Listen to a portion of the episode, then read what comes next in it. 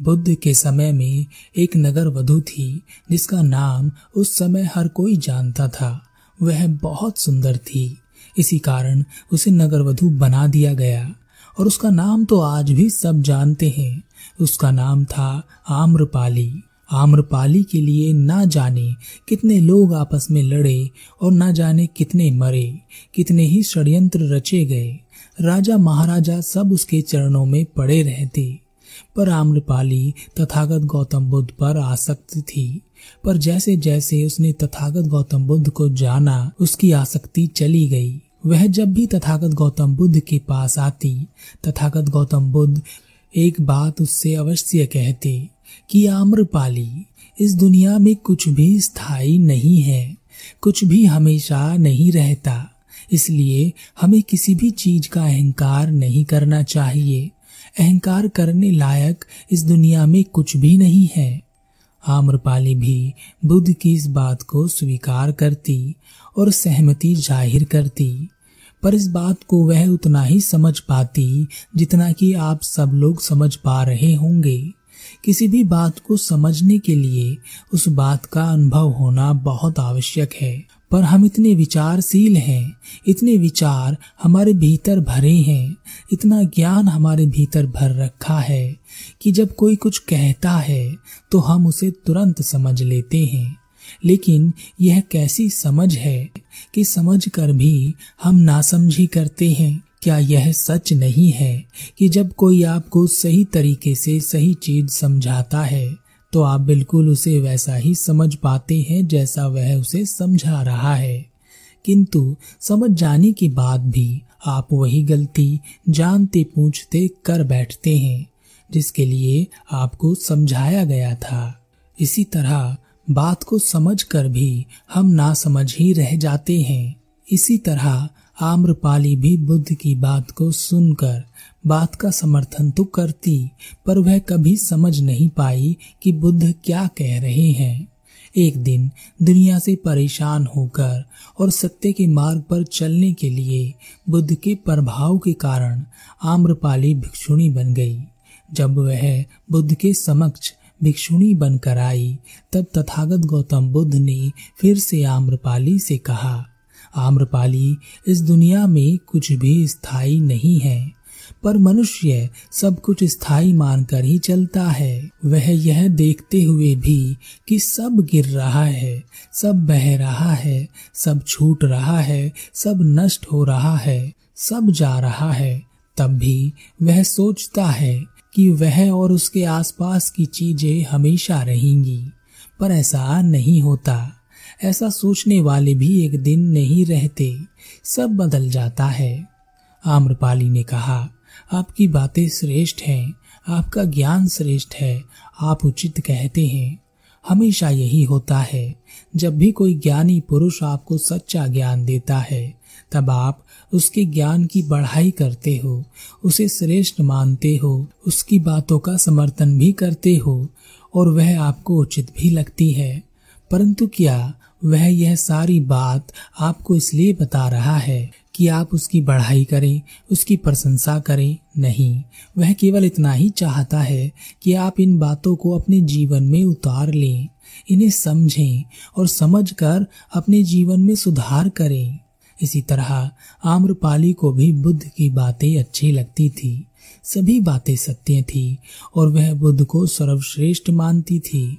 पर इससे क्या होगा? जब आम्रपाली ने कहा कि आपका ज्ञान श्रेष्ठ है, आपकी बातें श्रेष्ठ हैं, आप उचित कहते हैं, तब बुद्ध मुस्कुरा दिए। उसके बाद आम्रपाली भिक्षुणी बन विहार में रहने लगी। उसे हमेशा से ही अपनी सुंदरता पर अभिमान था।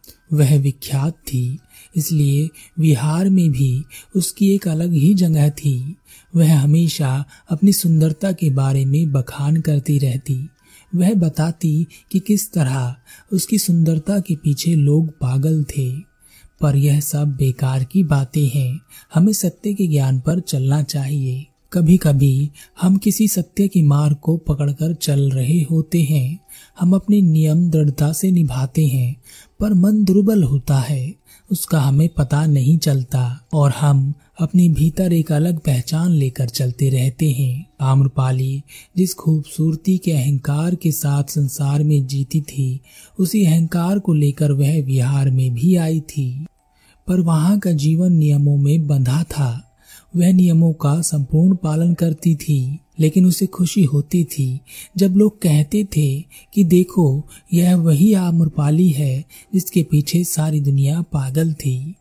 और वह बड़ी विनम्रता से कहती, नहीं नहीं, मैं वह नहीं, मैं वह आम्रपाली नहीं हूँ, वह तो चली गई, मैं तो एक भिक्षुणी हूँ। समय बीतता चला गया। धीरे धीरे आम्रपाली की उम्र बढ़ने लगी, उसकी सुंदरता में कमी आने लगी। लोग उस आम्रपाली को भूलने लगे थे जिसके लिए लोग पागल थे। अब जब वह बाहर भिक्षाटन के लिए जाती, तब लोग उसके साथ वैसा व्यवहार करते जैसा कि एक आम भिक्षुणी के साथ करते। कोई नहीं कहता कि वह आम्रपाली है। यह वही आम्रपाली है जिसके पीछे सभी पागल थे, जिसे सभी चाहते थे। आम्रपाली को यह बात बहुत अजीब लग रही थी कि ऐसा क्या हो गया कि अब लोग उसे इतनी अहमियत नहीं दे रहे। लोग उसे भूल गए हैं। अपनी इसी उधेड़ बुन में एक दिन वह बुद्ध के पास पहुँची और बुद्ध से कहा, हे बुद्ध, लोग बदल गए हैं। अब वह पहले जैसे नहीं रहे। ऐसा क्यों हो रहा है? बुद्ध आम्रपाली के मन की बात समझ गए। तब बुद्ध ने कहा, लोग नहीं बदलते। लोग तो अभी भी वैसे ही हैं, पर अब वह किसी और आम्रपाली में उत्सुक है। वह हमेशा भागते रहते हैं। सुंदरता के पीछे, धन के पीछे, ज़मीन के पीछे, जहाँ उन्हें यह नहीं मिलता, वहाँ वह देखना बंद कर देते हैं। लोग नहीं बदलते, पर हम लोगों के लिए बदल जाते हैं। ना चाहते हुए भी समय हमें बदल देता है। आम्रपाली, यहाँ कुछ भी स्थायी नहीं है।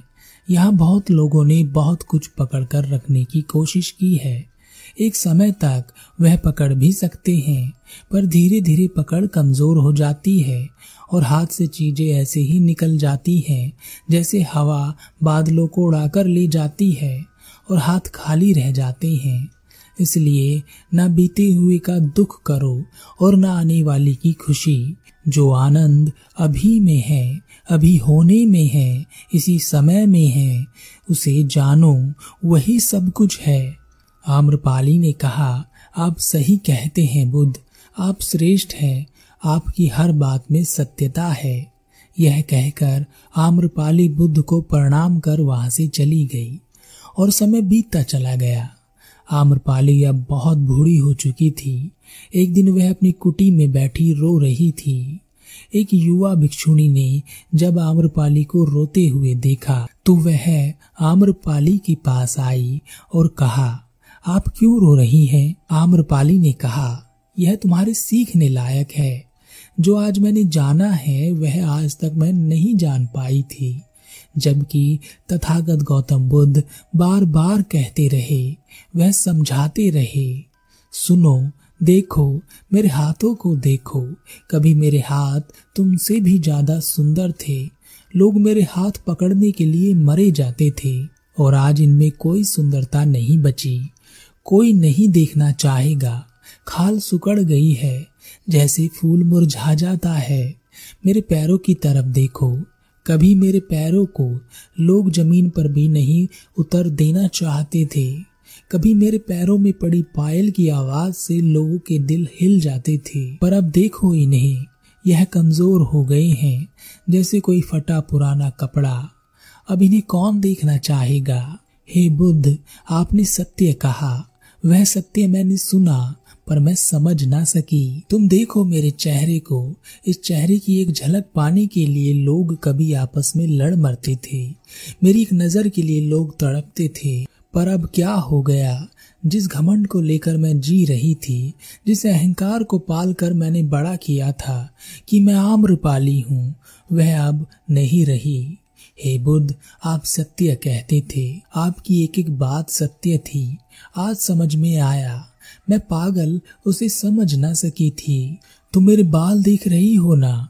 यह कभी नागिन की तरह काले थे, उसी की तरह लंबे थे। पर आज ना यह लंबे हैं और ना काले हैं। कभी इन बालों में हाथ घुमाने के लिए लोग तरसते थे। पर अब यह बाल रस्सी की तरह हो गए हैं।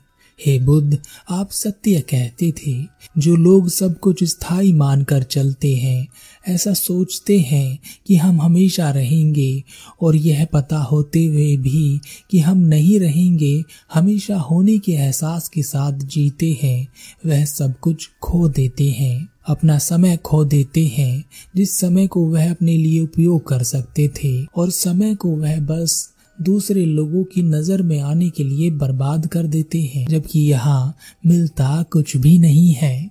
आम्रपाली ने उस युवा भिक्षुणी को समझाया। देखो, तुम अभी युवा हो, तुम्हारे भीतर शक्ति है, शरीर स्वस्थ है।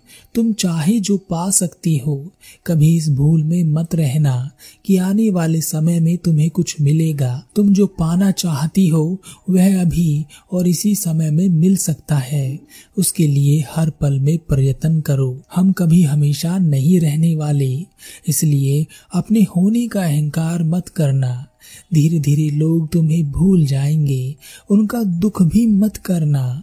यहाँ दुख करने के लिए एक ही बात है कि हम अपने आप को नहीं जान सके।